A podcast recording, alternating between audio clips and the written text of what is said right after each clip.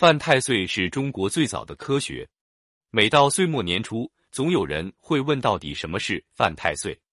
本命年的更是担心太岁当头坐，无灾恐有祸。太岁是啥还不知道，但是不能在太岁头上动土已经成为共识。早在唐代《酉阳杂俎》就有记载，有个叫王峰的人于太岁头上掘坑，见一肉块大如牛，如如而动，遂填，其肉随田而长。封具弃之，惊肃，常赛于庭。封兄弟奴婢数日，内息暴卒，唯一女存焉。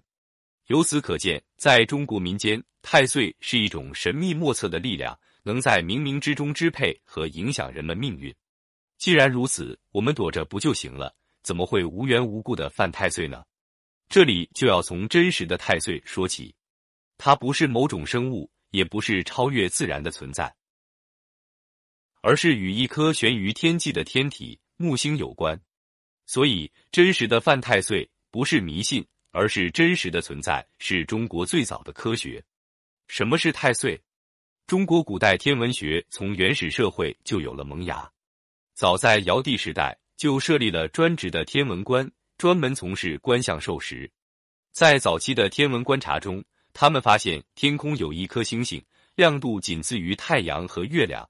它的运行很有规律，差不多十二年就会走完一轮回，回到最初的位置。